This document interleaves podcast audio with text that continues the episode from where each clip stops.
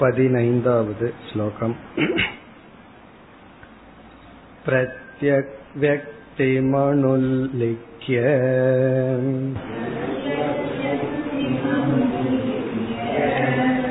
शास्त्रात् विश्वातिमूर्तिवत्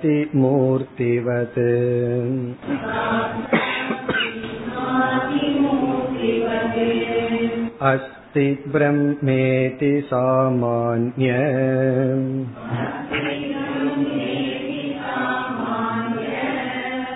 ज्ञानमत्र परोक्षधीः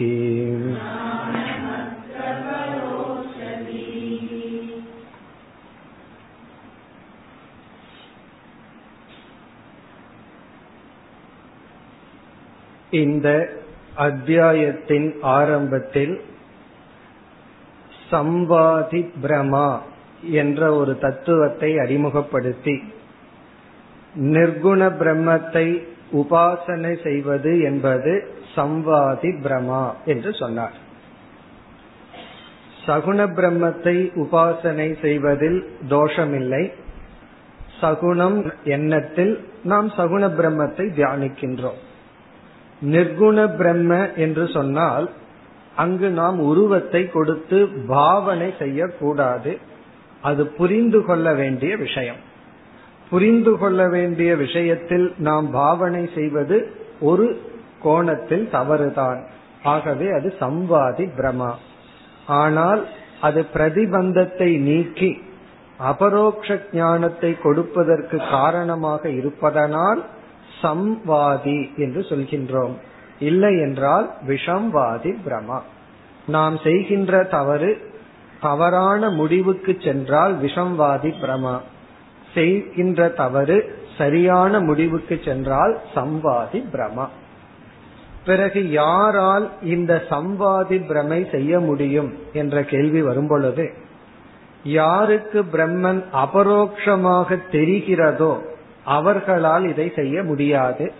அபரோக்ஷ ஞானத்தை அடைந்தவர்கள் நிதித்தியாசனத்தை தான் மேற்கொள்ள முடியும். பிரம்மத்தை பற்றி அபரோக்ஷ ஞானத்தை அடைஞ்சு விபரீத பாவனையினால் ஞானத்திற்கு தடை இருந்தால் அவர்கள் செய்கின்ற தியானம் நிதித்தியாசனம். யார் பிரம்மத்தை பரோட்சமாக தெரிந்துள்ளார்களோ அவர்கள் இந்த உபாசனையை செய்ய முடியும். இப்ப பரோக்ஷ ஞானத்தை உடையவர்கள்தான் இந்த சம்வாதி பிரமா ரூபமான நிர்குண உபாசனையில் ஈடுபட முடியும் என்று பதினான்காவது ஸ்லோகத்தில் கூறினார். பதினைந்தாவது ஸ்லோகத்தில் ஆரம்பித்து இருபத்தி ஒன்பதாவது ஸ்லோகம் வரை பரோக்ஷ ஞானத்தை விளக்குகின்றார். இது விளக்க வேண்டும் காரணம் அபரோக்ஷ சொரூபமான பிரம்மனிடத்தில் எப்படி பரோக்ஷ ஞானம் சம்பவிக்கும். உபனிஷத்தை பிரம்மத்தை பரோட்சமாக உபதேசிக்கின்றதா என்றெல்லாம் நமக்கு சந்தேகம் வரும். உபனிஷத் வந்து பரோட்சமா முதல்ல உபதேசித்து பிறகு அபரோக்ஷமா உபதேசிக்கின்றதா? அல்லது நம்ம அதை பரோட்சமா புரிந்து கொள்கின்றோமா? பரோக்ஷ ஞானம் என்றால் என்ன? அதை விளக்குகின்றார். அதற்கு பிறகு அபரோக்ஷ ஞானத்தை விளக்குவார். பிறகு தியானம் நிதித்தியாசனம் போன்ற தத்துவங்களை எல்லாம் கூற இருக்கின்றார். இந்த ஸ்லோகத்தில் பதினைந்தாவது ஸ்லோகத்தில் பரோக்ஷ ஞானத்தை விளக்குகின்றார். அதாவது பிரம்மத்தை அஸ்தி என்று புரிந்து கொண்டு அஸ்மி என்று புரிந்து கொள்ளாமல் இருந்தால் அது பிரம்மத்தை பற்றிய பரோக்ஷ ஞானம். மிக சுலபமான லட்சணம். பிரம்மத்தை அஸ்தின்னு புரிந்து கொள்கின்றோம். அப்படி பிரம்மத்தை புரிந்து கொள்ளும் பொழுது நம்முடைய சாட்சி சொரூபத்தை கண்டுகொள்ளாமல் விட்டுவிட வேண்டும். சாட்சி சொரூபத்தை கண்டுகொள்ளாமல் விட்டுவிட்டு வெறும் பிரம்மத்தினுடைய அஸ்தித்துவத்தை மட்டும் புரிந்து கொள்வது பரோக்ஷ ஞானம். அதை குறிப்பிடுகின்றார். பிரத்யக் வெக்திம் அனுல்லிக்கிய பிரத்யக் வெக்தி என்றால் பிரத்யக் என்றால் ஆத்மஸ்வரூபம் வெக்தி என்றால் அதனுடைய தன்மை. ஆத்மஸ்வரூபத்தை அனுல்லிக்கிய அதை பற்றி பேசாமல் அதை பற்றி கண்டுகொள்ளாமல் உதாகரணத்தை அடுத்த பகுதியில் கொடுக்கின்றார். சாஸ்திரா சாஸ்திரத்தின் துணை கொண்டு விஷ்ணுவாதி மூர்த்திவது. விஷ்ணு சிவன் போன்ற ஒரு தேவதைகளை சகுண பிரம்மத்தை எப்படி சாஸ்திரத்தின் மூலமாக மட்டும் தெரிந்து கொள்வோமோ அப்படி தெரிந்து கொண்டு அஸ்தி பிரம்ம இது சாமானிய ஞானம். பிரம்மன் இருக்கின்றது என்ற சாமானிய பொதுவான ஞானம். அத்த பரோக்ஷதீகி இங்கு பரோக்ஷ ஞானம் என்று சொல்லப்படுகிறது. இப்ப பிரம்மன் அபரோக்ஷரூபமாக இருந்தாலும் அந்த அபரோக்ஷத்தை நாம் கண்டுகொள்ளாமல் அதை எடுத்துக்கொள்ளாமல் பிரம்மன் இருக்கின்றது என்ற அறிவு பரோக்ஷ ஞானம். பத்தாவது மனிதனுடைய விஷயத்தில் பத்தாவது மனிதனான இவன் அபரோக்ஷமாக விளங்கிக் கொண்டிருந்தாலும் இவன் பத்தாவது மனிதன் இருக்கின்றான் என்ற அறிவு வந்து பரோக்ஷ ஞானம். இனி வருகின்ற ஸ்லோகங்களில் பரோக்ஷ ஞானத்தினுடைய தன்மைகளை எல்லாம் விளக்குகின்றார். பரோக்ஷ ஞானம் எப்படிப்பட்டது? அதனுடைய சொரூபம் என்ன? பிறகு அந்த பரோக்ஷ ஞானம் எதிலிருந்து வரும் பரோக்ஷ ஞானத்திற்கு தடை என்ன இவைகளை எல்லாம் தெளிவாக விளக்கப் போகின்றார் அடுத்து பதினாறாவது ஸ்லோகம் चतुर्भुजात्यवगतौ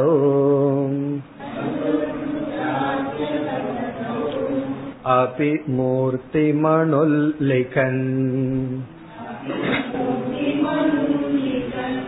मूर्तिमनुल्लिखन् अक्षैपरोक्षज्ञान्येव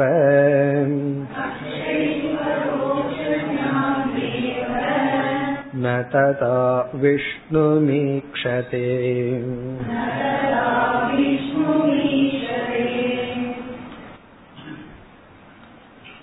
பரோக்ஷ ஞானத்தை விளக்குகின்றார் சென்ற ஸ்லோகத்தில் பரோக்ஷ ஞானத்துக்கு ஒரு உதாகரணம் கொடுத்தார் விஷ்ணுவாதி மூர்த்திவது.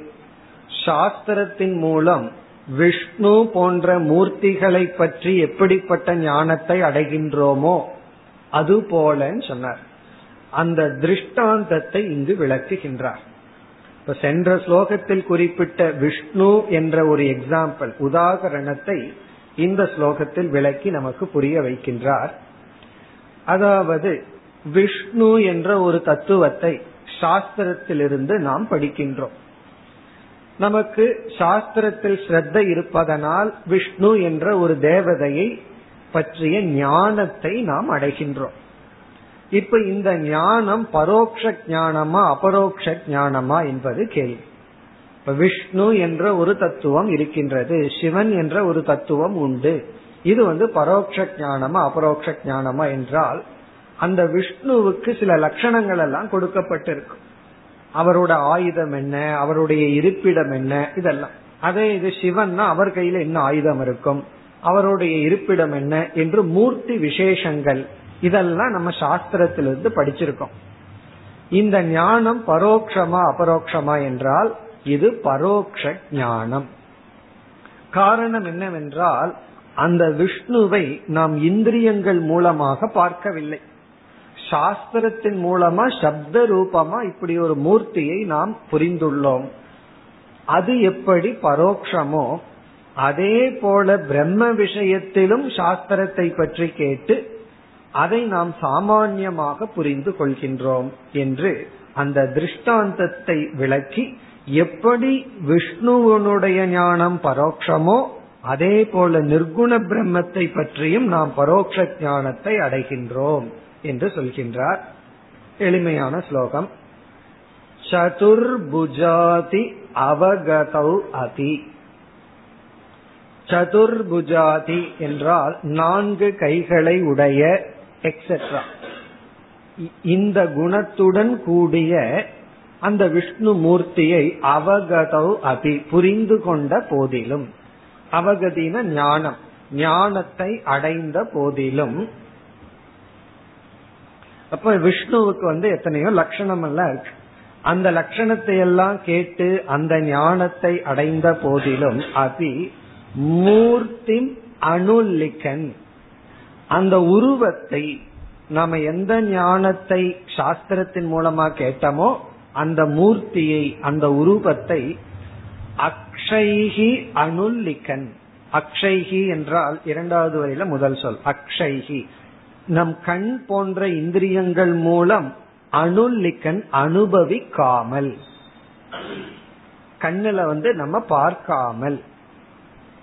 அப்படி ஏதாவது பார்த்தவங்க யார் அப்படின்னா அர்ஜுனனை வேணா சொல்லலாம். விஸ்வரூப தர்சனத்துல ஒரு எக்ஸ்ட்ரா கண்ணை கொடுத்து பகவான் வந்து விஷ்ணுவனுடைய ரூபத்தை காட்டினார் விஸ்வரூபத்தை காட்டினார். மற்றவர்களுக்கெல்லாம் எக்ஸ்ட்ரா கண்ணும் இல்லை பார்க்கவும் கிடையாது. ஆகவே என்னன்னா அக்ஷைகி அனுல்லிக்கன் கண்களினால் இந்திரியங்களினால் அந்த மூர்த்தியை அனுபவிக்காமல் பரோக்ஷ ஞானி ஏவ. அவன் பரோக்ஷ ஞானியாகவே தான் இருக்கின்றான். அபரோக்ஷ ஞானி அல்ல. இந்திரியங்களினால் நேரடியாக பார்த்த ஞானி அல்ல. பரோக்ஷ ஞானியாகவே தான் அவன் இருக்கின்றான். காரணம் என்ன? ததா ந விஷ்ணு ஈக்ஷதே அப்பொழுது அவன் விஷ்ணுவை பார்ப்பதில்லை. இப்ப சாஸ்திரத்துல ஒரு தேவதைய படிச்ச உடனே அந்த தேவதைய பாக்கிறதா இருந்தா திடீர்னு பேய் பிசாச படிச்சிருவான் சாஸ்திரத்துல இருந்து அப்புறம் என்ன ஆகும்னு அதுவும் முன்னாடி வந்து நின்று அப்படி இல்லை. அது விஷ்ணுவாகட்டும் பிசாஸ் ஆகட்டும் சாஸ்திரத்துல படிச்சோம் அப்படின்னா அது பரோட்ச ஞானத்தோட தான் இருக்கும். இல்லையே திடீர்னு பிசாச பத்தி பார்த்தனே அப்படின்னா அது பிரமையே தவிர அது சாஸ்திரத்துல காட்டிய பிசாசு அல்ல. அதே போல தேவதா தர்சனம் நமக்கு கனவுல வந்ததுன்னு சொன்னா அதுவும் ஒரு பிரமை. ஆனா அந்த பிரமைய சம்வாதி பிரமான்னு சொல்லிடலாம். காரணம் என்ன? ஸ்ரத்த கிடைக்கும் நல்ல பிசாச பாக்குறது விஷம்வாதி பிரமா அதனால ஒரு நல்லதும் கிடையாது. அப்படி இங்கு நாம் விஷ்ணுவை பார்ப்பதில்லை. விஷ்ணுவை பார்க்காமல் விஷ்ணுவை பற்றிய அங்கங்களை பற்றி விஷ்ணுனுடைய ஸ்தான விசேஷங்களை எல்லாம் சாஸ்திரத்தில் அறிந்தாலும் விஷ்ணுவை பார்க்காம பரோட்ச ஞானி ஆவது போல நமக்கு இங்க என்ன முக்கியம்? நிர்குண பிரம்ம விஷயத்திலும் நாம் பரோட்ச ஞானத்தை அடைகின்றோம். அது ஏன் அடைகின்றோங்கிறதெல்லாம் இனி சொல்ல போற. நிர்குண பிரம்மத்தை கேட்டா நிர்குணம்னு புரிஞ்சுக்காம அறகுறையா நம்ம பரோட்சமா ஏன் புரிஞ்சுக்கிறோம்? அதெல்லாம் இனிமேல் சொல்ல போகின்றார். இப்பொழுது நிர்குண பிரம்மத்தை நிர்குணமா புரிஞ்சுட்டா தான் ஞானம். நிர்குண பிரம்மத்தை போய் நிர்குணத்துக்கு அப்பாற்பட்டு வேற ஏதாவது புரிந்து கொண்டால் அது அஜானம் அது பிரமா அப்போ பரோக்ஷ ஞானமும் கூட தவறு தானே அதுவும் பிரமை தானே இப்போ பரோக்ஷ பிரமாணம் சொல்லணும். பரோக்ஷ பிரமாணி எப்படி நீங்கள் சொல்வீர்கள்? இந்த சந்தேகம் வருகின்றது. அதை அடுத்த ஸ்லோகத்தில் அந்த சந்தேகத்திற்கு பதில் சொல்கின்றார். பதினேழாவது ஸ்லோகம்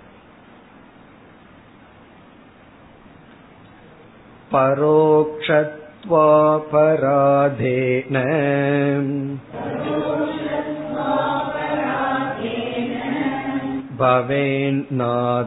भवेन्नातत्त्ववेदनम् प्रमाणेनैव शास्त्रेण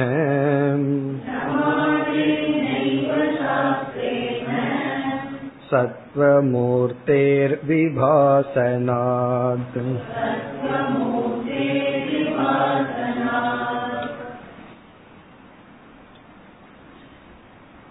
நிர்குணத்துடன் கூடியிருக்கின்ற ஒரு தத்துவத்தை நாம் சகுணமாகவோ அல்லது நிர்குணத்தை புரிந்து கொள்ளாமல் அதில் பரோக்ஷ ஞானத்தை அடைவது என்பது ஒரு கோணத்தில் பார்த்தால் தவறாக தெரிகின்றது. ஆகவே அதனால் நாம் உண்மையை அறியாதவர்கள் ஆகிவிடுவோமா என்ற சந்தேகம் வருகிறது. இங்கு வந்து இல்லை. பரோக்ஷ ஞானம் பிரமா அல்ல. பரோக்ஷ ஞானமும் ஞானம்தான் என்று சொல்கின்றார். ஒரு பொருளை பார்க்கிறோம். அது ரோஜா மலர் அப்படிங்கிறது பூர்ண ஞானம். அது ரோஜா மலர்னு தெரியாம அது ஒரு மலர் அப்படிங்கிற அறிவு வந்ததுன்னு சொன்னா அது ஞானமா அஜானமான்னு கேட்டா நம்ம ஞானம்னு சொல்றோம். ஏன்னா அது மலர் அப்படிங்கிறது ஞானம்தான். பிறகுதான் அது எப்படிப்பட்ட மலர்ங்கிற ஒரு விசேஷத்துடன் அந்த மலரை புரிஞ்சு கொள்றோம் ரோஜா மலர்னு புரிந்து கொள்ளும் பொழுது அது ரோஜா அப்படின்னு புரிந்து கொள்ளும் பொழுது மலர் அப்படிங்கிறது நீக்கப்படுவதில்லை. மலர்ங்கிற அறிவுடன் அது ரோஜா மலர்னு புரிந்து கொள்கின்றோம். அதே போல பிரம்மன் இருக்கின்றது என்று புரிந்து கொண்டு பிறகு இருக்கின்றேன்னு புரிந்து கொள்ளும் பொழுது அந்த இருத்தல்ங்கிற சத்தா நீக்கப்படுவதில்லை. அந்த சத்தாவுக்கு ஒரு விசேஷம் வருகின்ற அது ஆத்மஸ்வரூபமான சத்தா என்ற ஒரு விசேஷ ஞானம் வருகிறதே தவிர முதலில் பிரம்மன் இருக்கின்றது என்பது நீக்கப்படாத காரணத்தினால் பரோட்சமாக புரிந்து கொள்வது ஒரு கோணத்தில் அபராதமாக தவறாக இருந்த போதிலும் அது பிரமை அல்ல முற்றிலும் தவறல்ல. காரணம் இந்த பரோட்ச ஞானத்தை பிரமாணத்தின் மூலமாக அறிவதனால். அதாவது ஒரு நியமம் என்னவென்றால் எதெல்லாம் பிரமாணத்தின் மூலமா அறியறமோ அதெல்லாம் பிரமா. அதெல்லாம் ஞானம்.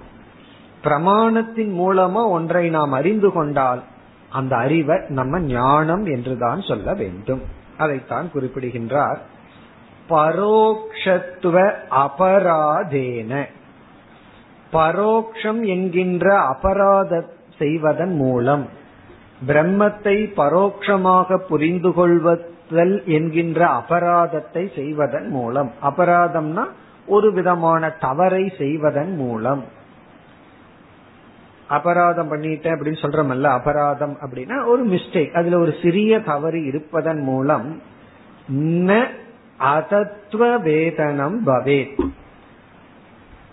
அதத்துவ வேதனம்னா தவறாகவே புரிந்து கொள்ளுதல் விபரீதமாக புரிந்து கொள்ளுதல் என்பது ந பவேத் ஏற்படாது. அதத்துவ வேதனம் தத்துவ வேதனம்னா அப்படியே புரிந்து கொள்ளுதல் தத்துவம்னா இருக்கிறபடி வேதனம் புரிந்து கொள்ளுதல் அதத்துவ வேதனம்னா விபரீதமாக புரிந்து கொள்ளுதல் ந பவேத் அப்படி வராது. பிரம்மத்தை நம்ம விபரீதமாக புரிந்து கொண்டவர்கள் ஆக மாட்டோம். முழுமையா புரியலையே தவிர விபரீதமாக புரிந்தவர்கள் ஆக மாட்டோம். அதனாலதான் முறைப்படி சாஸ்திரம் படித்து முழுமையான பலன் அடையாவிட்டாலும் நமக்கு விபரீத ஞானம் அங்க இல்ல. முழுமையான ஞானம் இல்ல அப்படின்னா விபரீத ஞானம் இருக்குன்னு அர்த்தம் கிடையாது. நமக்கு முழுமையான ஞானம் இல்லாத போதிலும் விபரீதமாக தவறாக புரிந்து கொள்ளவில்லை. இப்ப அதத்துவ வேதனம் ந பவேத். அந்த பிரம்ம தத்துவத்தை தலைகீழாக புரிந்து கொள்வது என்பது இல்லை. காரணம் என்ன? பிரமாணேன ஏவ சாஸ்திரேன. சாஸ்திரேன ஏவ. சாஸ்திரத்தின் மூலம்தான். சரி இந்த சாஸ்திரத்துக்கு ஒரு அடைமொழி பிரமாணேன. பிரமாண ரூபமாக இருக்கின்ற சாஸ்திரத்தின் மூலம்தான். சாஸ்திரத்துக்கு லட்சணமே பிரமாணம். சாஸ்திரத்துக்கு ஒரே ஒரு சொல்லுல இலக்கணம் கொடுங்க லட்சணம் கொடுங்கன்னு என்ன சொல்லணும்? சாஸ்திரம் பிரமாணம். அதனாலதான் வேதாந்த சாரத்துல வேதாந்தோ நாம உபனிஷத் பிரமாணம்னு ஆரம்பமே வந்தது. வேதாந்தம்னா என்ன? உபனிஷத் பிரமாணம். அழகான லட்சணம். வேதாந்தம் என்பது உபனிஷத் ரூபமாக இருக்கின்ற ஒரு பிரமாணம். இந்த உபனிஷத்துங்கிறதையும் கூட விட்டுட்டு வேதாந்தோ நாம பிரமாணம். வேதாந்தம் என்றால் பிரமாணம். என்னைக்கு இந்த வார்த்தை நமக்கு புரியுதோ அன்னைக்கு நம்ம சம்பிரதாயப்படி சாஸ்திரம் படிச்சாச்சுன்னு அர்த்தம். சாஸ்திரம் முழுமையா புரிஞ்சிருக்கோ இல்லையோ? ஒருவர் வந்து வேதாந்தம்னா என்னங்கிற கேள்விக்கு பிரமாணம்னு பதில் சொல்லிட்டார்னா அவர் ஒழுங்கான குரு கிட்ட படிச்சிருக்காருன்னு அர்த்தம். பத்து வருஷம் படிச்சோம். வேதாந்தம்ங்கிற வார்த்தைக்கு பிரமாணம்ங்கிறத தவிர வேற ஏதாவது சொல்லிட்டு இருந்தாருன்னு வச்சுக்கோமே. ஒன்னா அந்த பழி குருவுக்கு போகும். இல்ல சிஷ்யனுடைய மந்த புத்திக்கு போகும். வேதாந்தம்னா என்ன பிரமாணம்? சாஸ்திரம்னா என்ன பிரமாணம்? அறிவை கொடுக்கும் கருவி. சாஸ்திரம்ங்கிறது அறிவை கொடுக்கும் கருவி. ஆகவே அறிவை கொடுக்கும் கருவியான சாஸ்திரத்தின் மூலமாக அந்த பரோட்ச ஞானம் வந்ததனால் அந்த பரோட்ச ஞானம் வந்து பிரமை அல்ல பிறகு இந்த பரோட்ச ஞானத்தை விளக்குகின்றார் சத்துவமூர்த்தேகே விபாசனாத். சத்வமூர்த்தி அப்படிங்கிறது விஷ்ணுவுக்கு இனி ஒரு பெயர். சத்வமூர்த்தி. இந்த சத்துவமூர்த்தியான விஷ்ணு எப்படி விளங்கு விபாசனாத் அப்படின்னா விளங்குகின்றார் ஒளிர்கின்றார். அவர் வந்து எதன் மூலமாக ஒளிர்கின்றார்? நம்ம கண்ணுல ஒளிர்கின்றார்னா கிடையாது. சாஸ்திரேன சாஸ்திரத்தின் மூலமாகவே அந்த விஷ்ணுவானவர் விளங்குவதனால். வேற பிரமாணத்துல விளங்காமல் பிரத்யக்ஷம் போன்ற பிரமாணத்தில் விளங்காமல் அவர் சாஸ்திரத்தின் மூலமாகவே விளங்குவதனால் அந்த விஷ்ணுவை பற்றிய ஞானம் பரோக்ஷ ஞானமாக இருப்பது ஞானம்தான் பிரமை அல்ல அந்த விஷ்ணு வந்து உண்மையிலேயே அவர் வந்து அபரோக்ஷ காரணம் என்ன? பார்க்கிறது எல்லாமே விஷ்ணு தான் இந்த உலகமே விஷ்ணுவா இருக்கும் போது நாம வந்து எங்கேயோ அந்த விஷ்ணு இருக்கார் அப்படின்னு சொல்லி ஒரு சிறிய மூர்த்தியில அந்த விஷ்ணுவை நினைக்கிறது ஒரு விதத்துல அபராதம் தான் அதனாலதான் பூஜை பண்ண உடனே பூஜை பண்ணணும்னு அபராதம் இருக்கு. பூஜை பண்ணிட பண்றதே ஒரு அபராதம் தானே. பகவானுக்கு எப்படி பூஜை பண்ண முடியும்? நான் இதை எடுத்து இது கொடுக்கறேன் அப்படின்னு சொல்றதே ஒரு அபராதம் தானே. அதனால ஒரு ஒரு அபராத க்ஷமத்துல ஒன்னு இருக்கு. அது என்ன விதமான அபராதம்னா உனக்கு இவ்வளவு நேரம் பூஜை பண்ணுன்னே அதுவே ஒரு அபராதம். அதுக்கு மன்னிச்சிடுன்னு சொல்லி. பூஜை பண்றதுக்கு முன்னாடி அந்த அபராதத்தை பண்றோன்னு தெரிஞ்சிட்டு அபராதத்தை பண்ணி நான் உனக்கு ஒரு பெரிய அபராதம் பண்ணிட்டேன். பூஜை பண்ண முடியாத உன்னை போய் பூஜை பண்ணிட்டேன் அப்படின்னு நம்ம சொல்றோம். அப்படி இது சாஸ்திரத்தின் மூலமாகவே அந்த விஷ்ணு விளங்குவதனால் இந்த அபராதம் பிரம அல்ல.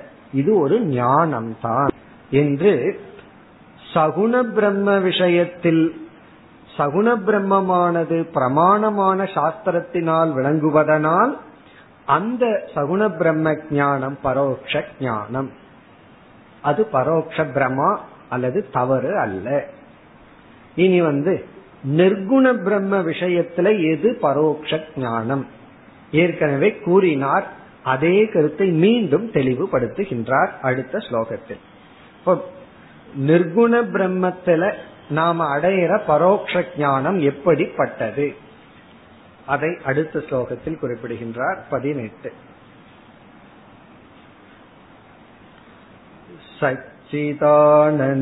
सच्चिदानन्दरूपस्य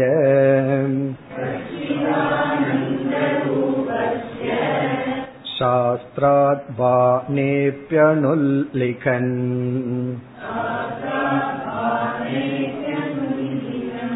प्रत्यञ्चं साक्षिणं तत्तु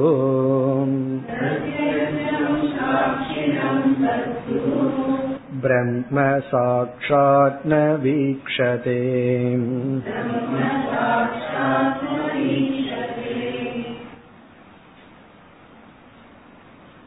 இந்த ஸ்லோகத்தில் நிர்குண பிரம்ம விஷயத்தில் நாம் அடைகின்ற பரோக்ஷ ஞானம் எப்படிப்பட்டது என்று விளக்குகின்றார். நிர்குண பிரம்ம விஷயத்துல நாம் அடைகின்ற பரோட்ச ஞான சொரூபம் என்ன? ஏற்கனவே கூறிய கருத்து தான் மீண்டும் தெளிவுபடுத்துகின்றார்.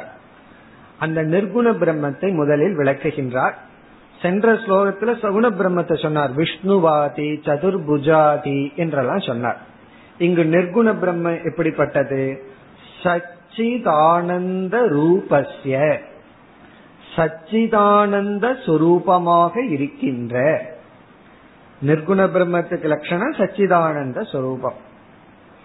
சச்சித் ஆனந்த ரூபம். இங்க ரூபம்னா சுரூபம்னு அர்த்தம்.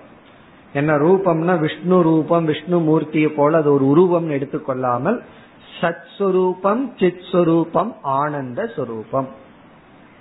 இப்ப சத் சுரூபத்தை வந்து நம்ம வந்து அனுபவிக்க முடியுமா அப்படின்னு சொன்னா சத்ஸ்வரூபத்தை நேரடியாக நேரடியா அனுபவிக்க முடியாது. சித் சொரூபத்தை அனுபவிக்க முடியும்னாலும் முடியாது. ஆனந்த சுரூபத்தை அனுபவிக்க முடியாது. அப்படி இருக்கும் பொழுது பிரம்மத்துக்கு இந்த மூணு சொரூபம் இருக்குன்னு எப்படி தெரியுதுன்னா இந்த மூன்றினுடைய பிரதிபிம்பத்தை நாம் அனுபவிக்கின்றோம். இந்த உலகமெல்லாம் பிரம்மத்தினுடைய பிரதிபிம்பம். சத்தினுடைய பிரதிபிம்பம். எதையெல்லாம் பார்த்து இருக்குன்னு சொல்றோமோ அந்த இருத்தல் பிரம்மத்துக்கு போகும். எங்கெல்லாம் ஒரு உணர்வு இருக்கோ அது பிரம்மத்தினுடைய உணர்வு வெளிப்படுது. மனதில் ஒரு அமைதியும் ஆனந்தமும் வெளிப்பட்டா அது பிரம்மத்தினுடைய பூர்ணஸ்வரூபம் அப்படி இந்த மூன்றினுடைய பிரதிபிம்பத்தின் துணை கொண்டு இந்த மூன்றும் பிரம்மத்தினுடைய நிஜஸ்வரூபம் அப்படிங்கறத நம்ம உணர்ந்துள்ளோம். சாஸ்திரம் அப்படித்தான் பிரம்மத்தை நமக்கு அறிமுகப்படுத்தி உள்ளது அப்படி சச்சிதானந்த சொரூபஸ்ய சரி இந்த சொரூபம் எதன் மூலமாக நமக்கு விளங்கும்? எதில் இதில் விளங்கிக் கொண்டிருக்கின்றது?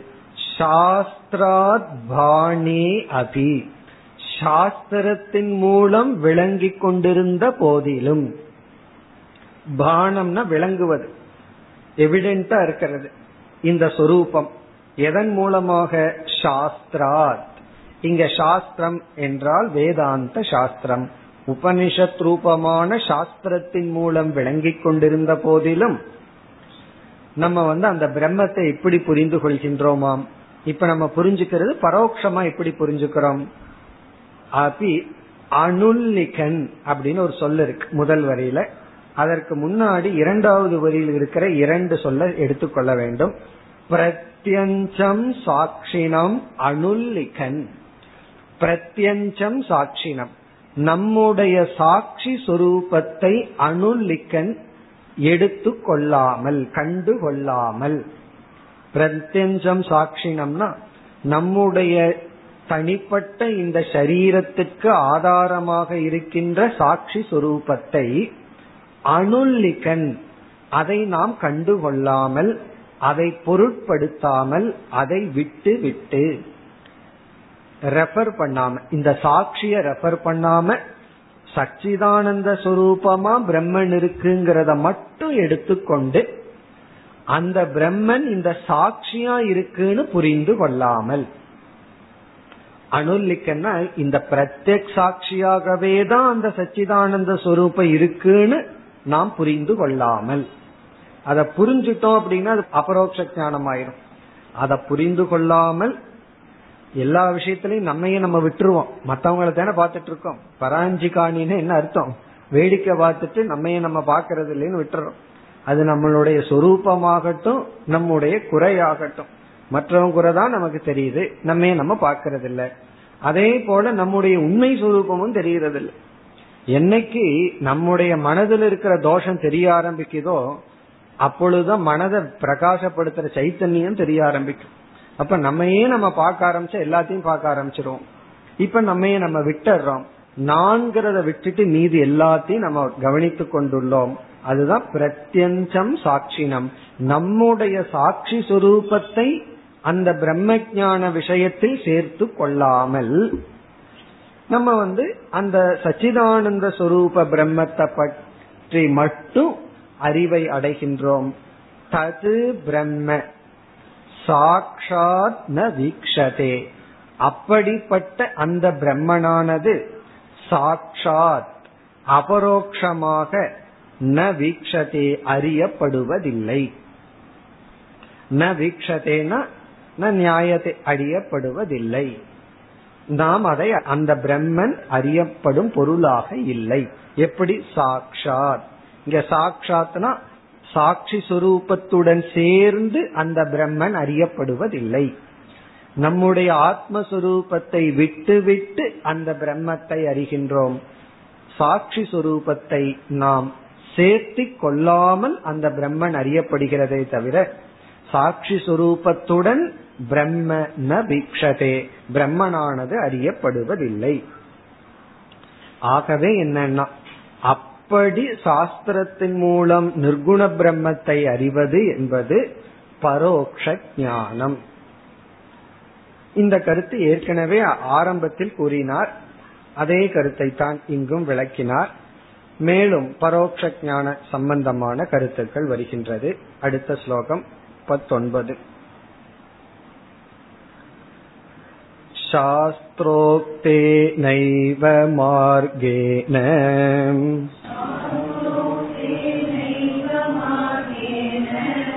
सच्चिदानन्तनिश्चयात्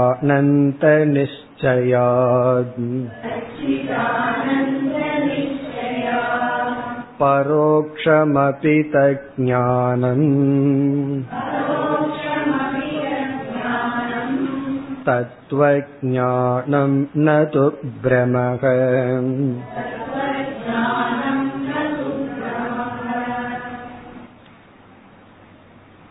இந்த ஸ்லோகத்தில் குறிப்பிட்ட கருத்தும் நாம் ஏற்கனவே பார்த்ததுதான். பிரம்மத்தை பற்றிய பரோட்ச ஞானம் பிரம அல்ல அது தவறு அல்ல. விபரீத ஞானம் அல்ல. தவறான ஞானம் அல்ல. இதெல்லாம் ஏற்கனவே ஏழாவது அத்தியாயத்திலையும் விளக்கமா சொல்லியிருக்க அங்கும் வந்து பரோட்ச ஞானம் பிரம்மம் அல்லன்னு பல ஸ்லோகங்களை கூறியுள்ளார். அதை இங்கு ஒரே ஸ்லோகத்துல மீண்டும் திரும்ப கூறி ஞாபகப்படுத்துகின்றார். இப்ப இதுவும் நம்ம பார்த்த கருத்து தான். ஸ்லோகத்திற்குள் சென்றால் சாஸ்திரோக்தேன ஏவ மார்க்கேன சாஸ்திர உக்தம் சாஸ்திரத்தினால் கூறப்பட்டுள்ள மார்கேன ஏவ வழியின் மூலமாக. சாஸ்திரத்தினால் கூறப்பட்ட மார்க்கத்தின் மூலமாக சாஸ்திர அனுசாரேன என்று பொருள். சாஸ்திர உக்தேன மார்க்கேன சாஸ்திரப்படி சாஸ்திரத்தின் துணை கொண்டுதான் சச்சிதானந்த நிச்சயார் பிரம்மத்தினுடைய சச்சித் ஆனந்தமானது நிச்சயிக்கப்பட்ட காரணத்தினால். சாஸ்திரத்தின் வழிகொண்டே சாஸ்திரத்தின் துணை கொண்டே பிரம்மத்தினுடைய சச்சித் ஆனந்த சுரூபம் நிச்சயிக்கப்பட்ட காரணத்தினால் தது ஞானம் பரோக்ஷம் அபி அந்த ஞானம் பரோக்ஷமாக இருந்த போதிலும் தது ஞானம் பரோக்ஷ ஞானம் அபி. அந்த ஞானம் பரோக்ஷமாக இருந்த போதிலும் தத்துவ ஞானம் அது சரியான ஞானம்தான். ந அதத்துவ ஞானம் அது தத்துவ ஞானம்தான். அது பரோட்சமாக இருந்த போதிலும் அது தத்துவ ஞானம்தான். நது பிரமக அது தவறான விபரீதமான ஞானம் அல்ல. இப்ப பிரம்மத்தை பற்றிய பரோக்ஷ ஞானத்தை அடைஞ்சிருந்தாலும் அந்த பரோக்ஷ ஞானமும் ஞானம்தான் தத்துவ ஞானம்தான் அது பிரம அல்ல காரணம் பிரமா என்று எதை நம்ம சொல்ல முடியும்னா ஞானம் வந்த உடனே அது நீக்கப்பட்டால் தான் அது பிரமா. அதான் பிரமைக்கு லட்சணம். ஞானத்தினால நீக்கப்படுவது பிரமா. ஞானேன எது நிவர்த்தியதே தது பிரமா. அதுதான் பிரம்ம தத்துவம். அறிவு வந்தா போயிட்டா அது பிரமா இங்க பிரம்ம வந்து இருக்குன்னு புரிஞ்சிருக்கோம். பிரம்மத்தை இருக்கின்றேன்னு புரிஞ்சதுக்கு அப்புறம் பிரம்மன் இருக்குங்கிற அறிவு போகுமான்னா போகாது. ஆகவே அது பிரம அல்ல. இவ்விதம் தத்துவ ஞானம் தான் பரோ இது அது பிரம அல்ல. பிரம்மத்தினுடைய அபரோக்ஷ ஞானம் தத்துவ ஞானம் சொன்ன உடனே நமக்கு ஒரு பெரிய சந்தேகம் வரலாம் அந்த சந்தேகத்தை நீக்குகின்றார் அடுத்த இரண்டு ஸ்லோகங்களில் அடுத்த ஸ்லோகத்திற்கு செல்வோம் இருபதாவது ஸ்லோகம் ब्रह्मयत्यपि शास्त्रेषु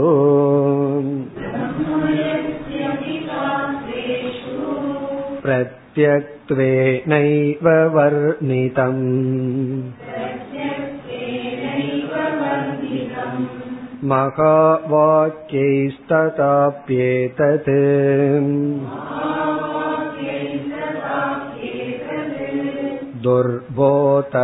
दुर्बोधमविचारिणः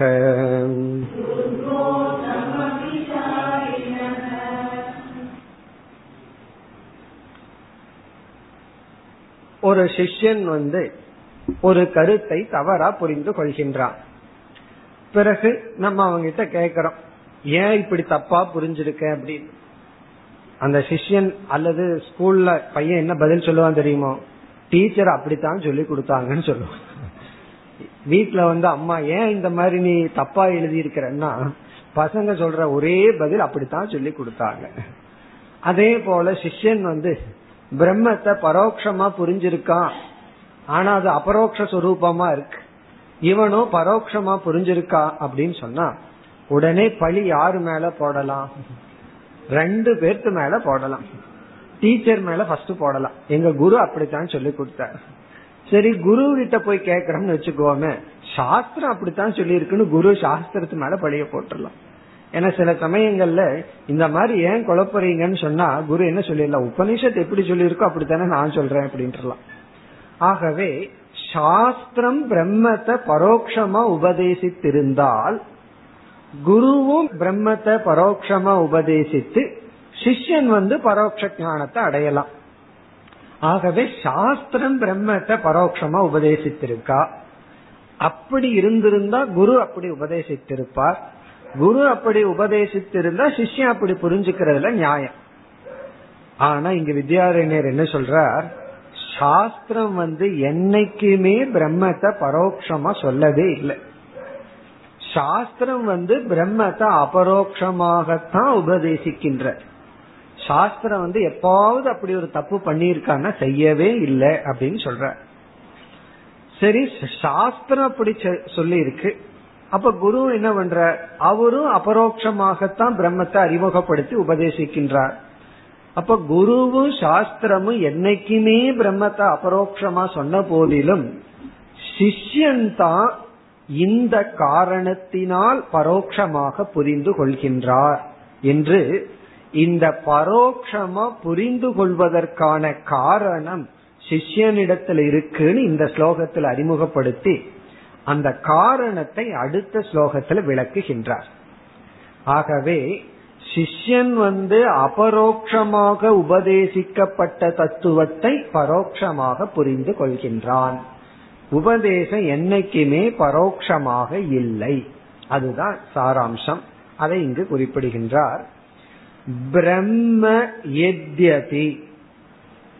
சாஸ்திரேஷு பிரத்யக்வேனைவ வர்ணிதம். எத்யபி அதாவது சாஸ்திரேஷு உபனிஷத்துக்களில். இங்கு சாஸ்திரேஷுன உபனிஷத்துக்களில் எத்யபி பிரம்மனான தத்துவம். பிரத்யக்வேன ஏவ வர்ணிதம். பிரத்யக் சைத்தன்யமாகவேதான் உபதேசிக்கப்பட்டுள்ளது. வர்ணிதம்னா விளக்கப்பட்டுள்ளது. பிரத்யக்வேன சாட்சி சுரூபமாகவேதான் ஏவ வேற சொல்ற. எங்கேயோ பிரம்மன் இருக்கு அப்படின்னு சொல்லல. விஷ்ணு சொல்றதுன்னா வைகுண்டம்னு ஒரு லோகத்தை சொல்லி அங்க இருக்குன்னு சொல்லலாம். சதுர்முக பிரம்மனோ வேற ஏதாவது ஹிரண்ய கர்ப்பணிங்கினா பிரம்மலோகம்னு ஒரு ஸ்தானத்தை சொல்லி அங்க இருக்குன்னு சாஸ்திரம் சொல்லும். ஆனா நிர்குண பிரம்மத்துக்கு வரும் பொழுது அது சாட்சி சுரூபமாகவே தான் இருக்கின்றது என்று பிரத்யக் சுரூபமாகவே பிரம்மன் கூறப்பட்டிருந்த போதிலும். எத்யபி அப்படின்னா அவ்விதம் உபதேசிக்கப்பட்டிருந்த போதிலும். உடனே அடுத்த கேள்வி வரும். எந்த இடத்துல பிரத்யக் சைத்தன்யமாகவே அந்த பிரம்மன் சொல்லப்பட்டிருக்கு? இரண்டாவது வரியில் முதல் சொல் மகா வாக்கியகி மகா வாக்கியங்கள் மூலமாக. மகா வாக்கியங்கள் மூலமாக பிரம்மனானது எப்பொழுதுமே எல்லா உபனிஷத்துக்களிலும் பிரத்யக் சைத்தன்யமாகவே சாட்சி சைத்தன்யமாகவே ஆத்மஸ்வரூபமாகவே உபதேசித்திருந்த போதிலும் ததாபி இருந்த போதிலும் எத்யபி உத்தம் ததாபி. அப்படி கூறியிருந்து ததாபி இருந்தாலும் துர்போதம் ஏதது இந்த பிரம்மன் துர்போதமாகவே உள்ளது. துர்போதம்னா அறிவதற்கு கடினமாகவே தான் உள்ளது. துர்போதம்னா அபரோக்ஷமாக புரிந்து கொள்ள கடினமாகவே உள்ளது. யாருக்கு? அவிச்சாரினக முழுமையாக விசாரம் செய்ய தகுதியற்றவர்களுக்கு. அவிச்சாரினக அப்படின்னு சொன்னா விசாரத்துக்கு தகுதி அற்றவர்களுக்கு விசாரத்துக்கு முழுமையான தகுதி அடையாதவர்களுக்கு இந்த பிரம்மன் அபரோக்ஷமாக புரிந்து கொள்ளுதல் கடினமாகவே துர்போதமாகவே உள்ளது. காரணம் என்னன்னா பலர் விசாரத்திற்கு தகுதி இல்லாமலேயே விசாரத்திற்கு வந்துள்ளார்கள். எல்லாம் யார் எக்ஸாம்பிள்னா கண்ணாடியில் போய் பார்க்கணும் அவ்வளவுதான். நம்ம தான் எக்ஸாம்பிள் யாரு விசாரத்திற்கு தகுதி இல்லாமல் விசாரத்திற்கு வந்துள்ளார்கள்னா நம்ம தான் காரணம் என்னன்னா விசாரத்திற்கு தகுதியோட வரணும்னு விசாரம் பண்ணா தானே புரியுது. ஆகவே நம்ம விசாரத்துக்கு தகுதி இல்லாம தான் உள்ள வந்திருக்கோம். அல்லது சில சமயம் கொஞ்சம் ஈஸியா கிடைச்சிருது. எங்கேயோ போய் அடையணும். இப்ப ரிஷிகேஷ் போய் தான் இந்த பஞ்சதசி படிக்கணும்னா நம்ம எத்தனை பேர் போவோம்? ஆகவே நம்ம வீட்டினுடைய டோருக்கு வந்தாச்சு. சில சமயம் வந்து சீடியா வந்து முன்னாடி நிக்குது. அப்படியே ரவுண்டா வந்து முன்னாடி நிக்குது. சோ அவ்வளவு சுலபமா வந்த உடனே என்ன ஆயிருது நமக்கு விசாரத்திற்கு தகுதி இல்லாமலேயே விசாரத்திற்குள்ள வந்துட்டோம். ஆகவே அவிச்சாரி நகை அப்படின்னா விசாரம் செய்யாதவர்கள் அர்த்தம் அல்ல விசாரத்துக்கு யோகிதை இல்லாதவர்களுக்கு விசாரம் செய்பவர்களுக்கு யோகிதை இல்லாமல் விசாரம் செய்பவர்களுக்கு துர்போதம். இங்க யோகிதை இல்லைன்னா வருத்தப்பட வேண்டாம். யோகிதை இல்லை அப்படின்னா முழுமையாகவே தகுதி இல்லை அப்படின்னா நம்ம என்ன செய்ய மாட்டோம்? விசாரத்துல ஈடுபாடே வரமாட்டோம். விசாரத்திற்கு வந்திருக்கிற அளவுக்கு நமக்கு தகுதி இருக்கு. ஆனா விசாரத்து புரிஞ்சுக்கிற அளவுக்கு தகுதி இல்லை. இப்ப விசாரத்துல அமரகின்ற அளவுக்கு தகுதி இருக்கு. அதுவே பெரிய தகுதி. அது சாதாரண தகுதி அல்ல. அது எப்ப நமக்கு புரியும்னா விருப்பம் இல்லாதவங்களை அழைத்து வந்து பஞ்சதேசி கிளாஸ்ல உட்கார வச்சு பாருங்க. அதுக்கு மேல அவங்களுக்கு டார்ச்சர் எதுவும் கிடையாது. ஆனா நம்ம சந்தோஷமா கேக்குறோமே அப்ப நம்மளுடைய பெருமையை நம்ம புரிஞ்சுக்கணும். ஆகவே ஏதோ ஒரு தகுதி இருக்கு. இது இந்த கிளாஸ் சந்தோஷத்தை கொடுக்குதுங்கிற அளவுக்கு மனப்பக்குவம் அடைஞ்சிருக்கிறது பெரிய விஷயம்னு நாலு பேர்த்த பார்த்தா நமக்கு புரியும். இப்ப அவிச்சாரி நகைனா முழுமையான சாதன சதுஷ்டய சம்பத்தியை முழுமைப்படுத்தாதவர்களுக்கு இது துர்போதம். எது துர்போதம்? மகா வாக்கியத்துல பிரத்யக் சைத்தன்யமாகவே சொல்லி இருந்தாலும் நம்ம அதை பிரத்யக்க விட்டுட்டு பிரம்ம இருக்குங்கிற அளவுதான் புரிந்து கொள்கின்றோம். அது பிரத்யக் சுரூபமாகவே புரிந்து கொள்ளாமல் இருப்பது துர்போதம். இனி அடுத்த ஸ்லோகத்துல இந்த அபிச்சாரினக அப்படிங்கறத விளக்குகிறார். ஏன் நமக்கு வந்து விசாரத்துக்கு தகுதி இல்லாம இருக்கோம். விசார பண்ற அளவு விசாரத்துக்குள்ள வந்துட்டோம். ஆனா விசாரம் முழுமையா செய்து அதனுடைய பலன் அடைவதற்கு காலதாமதம் ஆகுது அல்லது மெதுவா போகுது. அல்லது நமக்கு விளங்கவில்லை. காரணம் என்ன? நாம் விசாரத்துக்கு அவ்வளவு யோகிதை ஆகாததற்கு என்ன காரணம்? அதை அடுத்த ஸ்லோகத்தில் விளக்குகின்றார். அதாவது அவிச்சாரினக என்பதனுடைய விளக்கம் இருபத்தி ஓராவது ஸ்லோகம்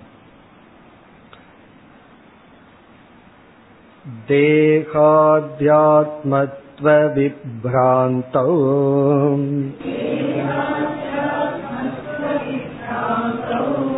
जाग्रद्ध्यां न हठात् पुमान् ब्रह्मात्मत्वेन विज्ञातुम्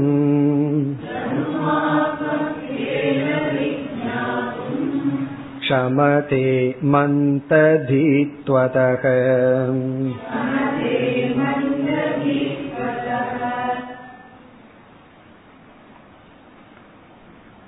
இந்த ஸ்லோகத்தில் பல படிகளை வித்யாரண்யர் கொடுக்கின்றார் இந்தந்த காரணம் இருப்பதனால் நம்ம வந்து விசாரத்துக்கு தகுதி அற்றவர்களாக இருக்கின்றோம்.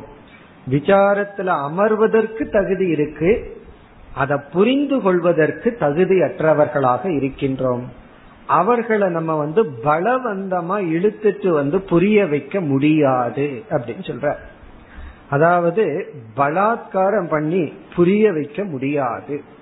இந்த குழந்தைய வந்து பலவந்தப்படுத்தி சாப்பிட வச்சிடலாம். கஷ்டப்பட்டு அதே போல புரிய வைக்கிறதையும் பலவந்தப்படுத்தி புரிய வைக்க முடியுமா? அப்படின்னா முடியாதுன்னு சொல்ற. இந்த சர்வெண்ட் மெய்டு மத்தவங்க எல்லாம் இருக்காங்களே சிலதெல்லாம் செய்ய மாட்டார்கள். நம்ம என்ன பண்ணுவோம்? பலவந்தப்படுத்தி செய்ய வைப்போம். இப்படியே நமக்கு ஒரு சம்ஸ்காரம் உள்ள ஃபார்ம் ஆயிடுது. எதையாவது ஒன்ன பண்ணணும்னா அதை பலவந்தப்படுத்தி அவங்க விரும்புறாங்களோ இல்லையோ அதை செய்ய வச்சிடணும். இந்த சம்ஸ்காரத்துல சில விஷயத்தை புரிய வைக்கிறதுக்கு இதை நம்ம முயற்சி பண்ணுவோம்.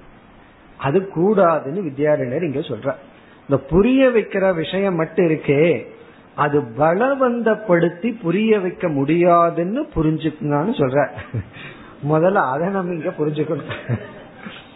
பலவந்தப்படுத்தி புரிய வைக்க முடியாதுங்கிறத நம்ம புரிஞ்சுக்கணும். ஒரு முறை ஏற்கனவே சொல்லியிருக்கேன்னு நினைக்கிறேன். ஒருவர் வந்து என்னிடத்துல சொன்னார் என்னுடைய மாமனாருக்கு இந்த விஷயத்த நான் புரிய வைக்கணும் அப்படின்னு சொன்னார். நான் சொன்னா அவர் வயசானவர் அவருக்கு புரியாது விட்டுருங்க இல்ல நான் அதை புரிய வைப்பேன் எனக்கு அவருக்கு அஞ்சு நிமிஷம் ஆர்குமெண்ட் உங்களுடைய மாமனாருக்கு இதை புரிய வைக்க முடியாதுன்னு நான் சொல்லிட்டு இருக்கேன் அதை ஒத்துக்க மாட்டேங்கிறார். அதுக்கப்புறம் தான் எனக்கு புரிஞ்சது.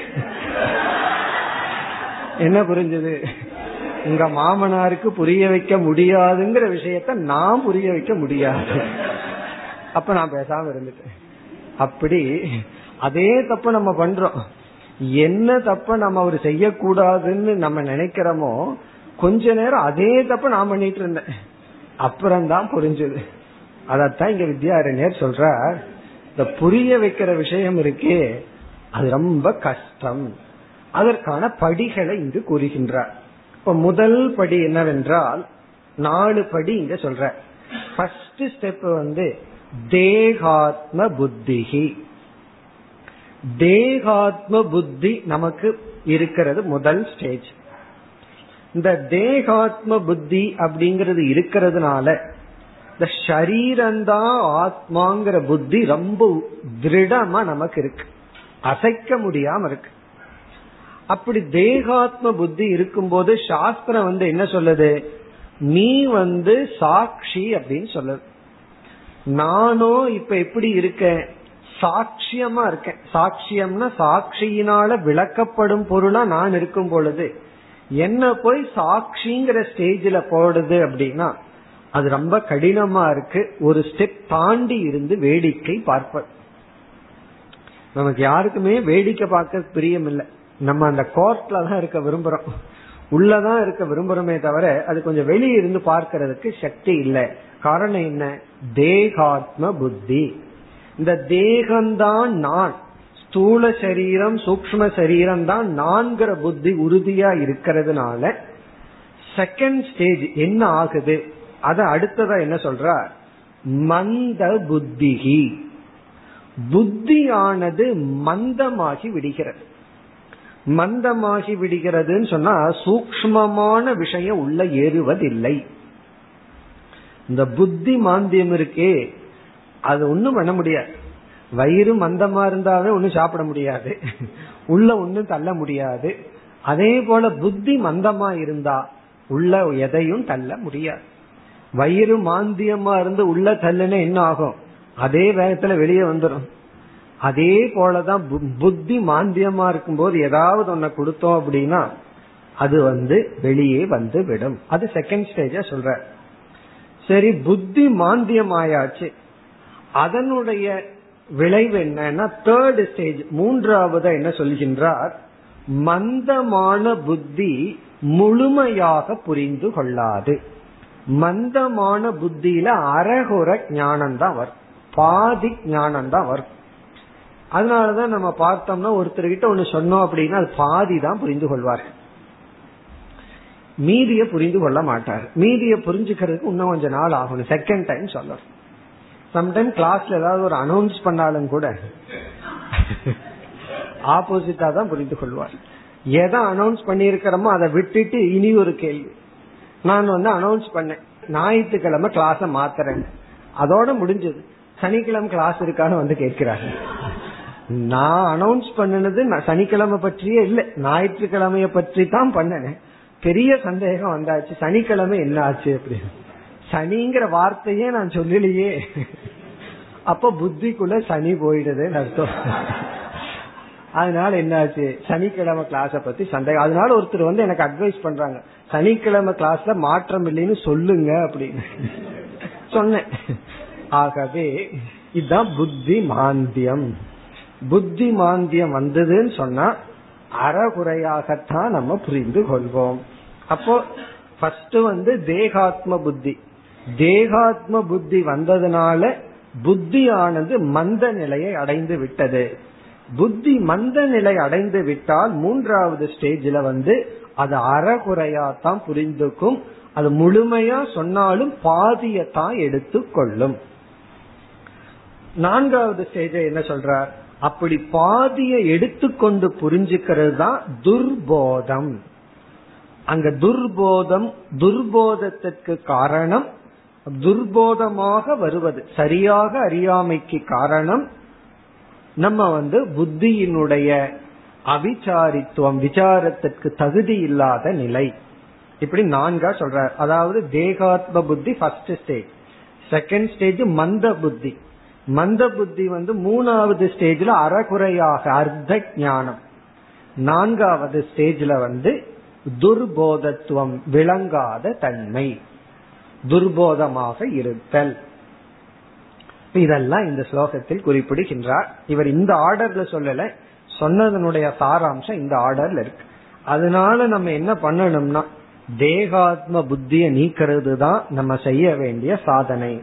அந்த தேகாத்ம புத்தியை நீக்கிறதுக்கு தான் அனைத்து தவங்களும் தவமே எதற்கு தேகாத்ம புத்தி. சாப்பிடாம இருக்கிறோம் பேசாம இருக்கிறோம் எதோ தவம் பண்றோம் இதெல்லாம் எதற்குனா அந்த தேகாத்ம புத்தியை குறைப்பதற்கா அந்த தேகாத்ம புத்தியில் இருக்கிற அந்த இன்டென்சிட்டி இருக்கே அதை குறைப்பதற்கு தவம். இப்ப தேகாத்ம புத்தி குறைய குறைய என்ன ஆகும்னா மந்த புத்தி நீங்கி புத்தி சூக்மம் ஆகும் புத்தி சூக்மம் ஆனால் அந்த உபதேசத்தினுடைய முழு அம்சமும் நமக்கு புரியும்.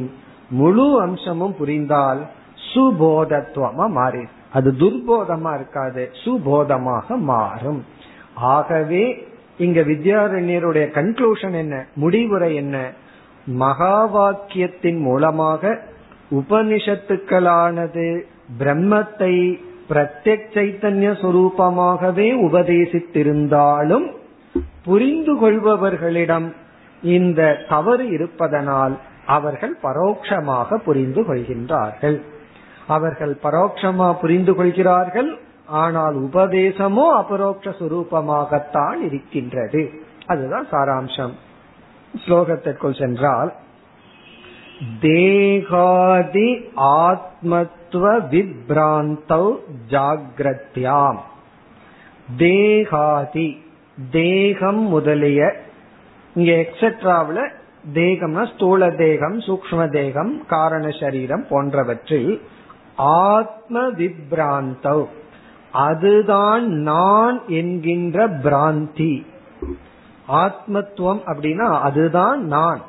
ஸ்தூல சூக்ம காரண சரீரம்தான் நான் அப்படிங்கிற விப்ராந்தவ் அப்படிப்பட்ட ஒரு பிராந்தியில் ஜாகிரத்யாம் விழித்து கொண்டிருக்கும் பொழுது. அப்படின்னா என்ன அந்த பிராந்தி வந்து நல்லா இருக்குன்னு அர்த்தம். பிராந்தியானது அந்த அறியாமையில் விழித்து கொண்டிருக்கும் பொழுது. யானிஷா சர்வபூதானா மாதிரி. அதாவது ஞானி தூங்கிட்டு இருக்கிறதுல அஜானி விழித்து கொண்டிருக்கின்றான். அப்படிப்பட்ட பிராந்தியில் விழித்து கொண்டிருக்கும் பொழுது புமான் ஒரு மனிதனை ஹடாத் ஹடாத் அப்படின்னா பலவந்தமாக. அவனை பிடிச்சி இழுத்துட்டு வர்றதுக்கு பேர் தான் ஹடாத். பலவந்தமாக. பிரம்மாத்மத்வேன விஜாத்தும் ந க்ஷமதே. அப்படி இருந்து கொண்டிருக்கின்ற மனிதனை பலவந்தமாக விஜாதும் அறிந்து கொள்ள. ந க்ஷமதே. அவன் தகுதியற்றவன் ஆகின்றான்.